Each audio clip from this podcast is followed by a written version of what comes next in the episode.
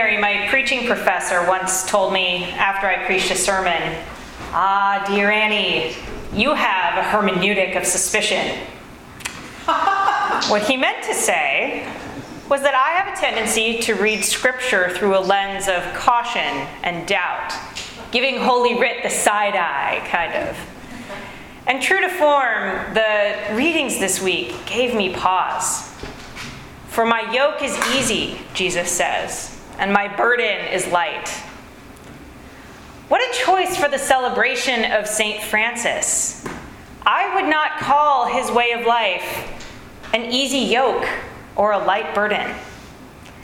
This is a man who kissed and hugged lepers. He preached to the birds and to the animals of the forest when no one would listen to him. And he took an absolute vow of poverty, owning no possessions whatsoever, and ate only the food that he could successfully beg for. People thought he was a little crazy. After all, he did strip down naked before his parents and his bishop in the town square and Assisi to emphasize the point that he was renouncing his sizable inheritance. He's most well known to us today as the patron saint of ecology. And this is why today at our 11 o'clock service, we bless animals.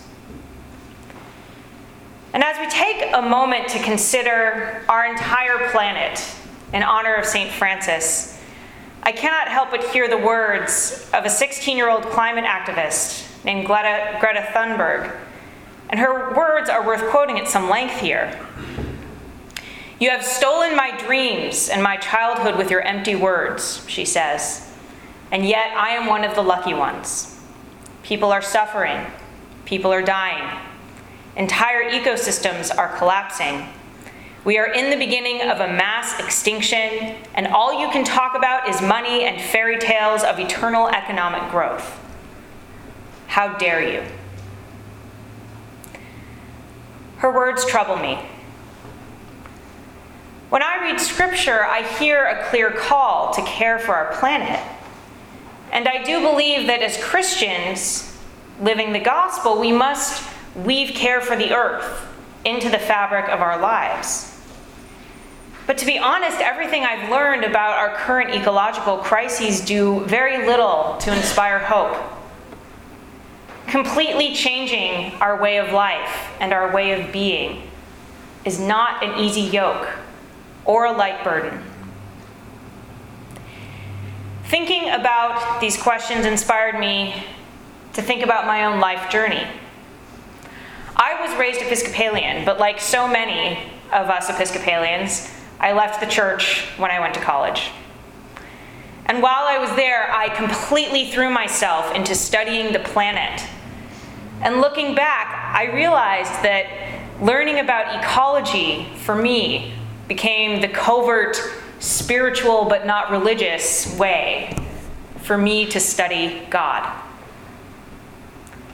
In my studies as an environmental biology and management major, I saw evidence of a loving creator everywhere.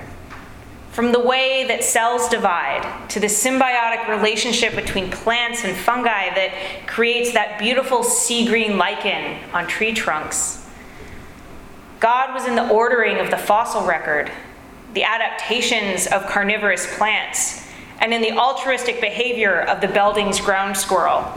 And if you want to hear more about that squirrel, ask me a coffee hour. It's spectacular.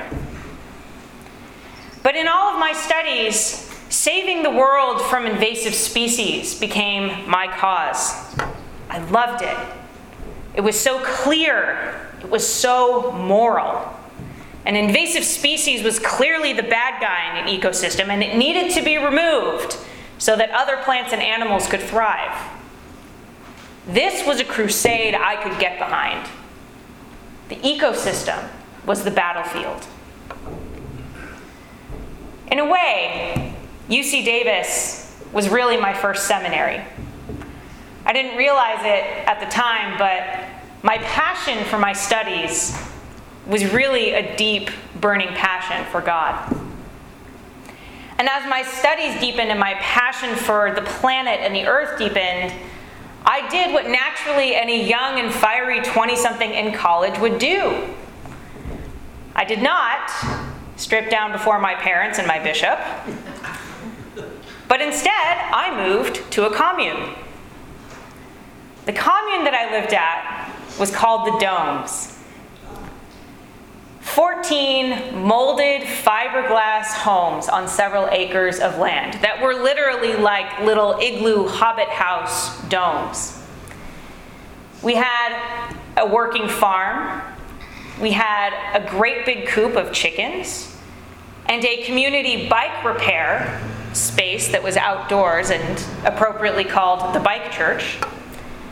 We had vegetarian community dinners four nights a week we had every other weekend a work day where we all came together on a Saturday to do various projects on our land.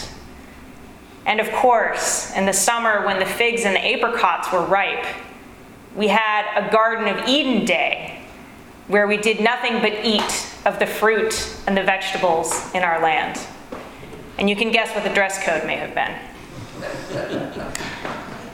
so if UC Davis was my seminary, the domes was my monastery. The domes were the place where my daily life lined up with my values and my learning. It was where my actions mirrored my convictions. And believe me, a lot of my family and friends thought I was crazy. Perhaps I was. But I loved everything about it. My life had this beautiful flow and congruence. I spent all day in classrooms learning about nature and came home to sit in the grass with my fellow domies, surrounded by fruit trees, organic crops, chickens picking at earthworms, flowers of all kinds, and crickets. We had a word for this. It was called domiostasis. So, living in a commune may not be everyone's cup of tea, but for a short time in college, God, it was my cup of tea. It reminded me that once a week, this time, as I was thinking about it, once upon a time, the monumental task of saving the planet for me was an easy yoke and a light burden. My heart and soul and way of life were in alignment, and I felt deep joy. I suspect that this is how Francis may have felt when he begged for food, or hugged a leper, or stripped off all the trappings of his wealth to become poor. I suspect he felt this deep joy of aligning his actions with God's will. And I suspect that those who have followed his way of life from the 13th century to today have also felt that joy. In many ways, I have left my life at the domes behind. I'm in a new field, I have a new career, I live in a square house, and I'm living out new and different identities. I'm living out new and different values spouse, mother, minister. But I'm still doing the same work. I'm still trying to bring to life the values that I hold. I'm striving to find that sweet spot where God's will flows through my actions and the gospel shines through in the way that I take care of the gifts I've been given, like the planet, my family, and my friends, and yes, even money. Where I'm an active participant in both learning and doing, seminary and monastery, UC Davis and the Domes. Just for today, I think I will take up the burden of caring for the planet. I'll place Jesus' yoke on my shoulders and pray for alignment with God's will and for the resurrection of this, God's magnificent creation. Amen.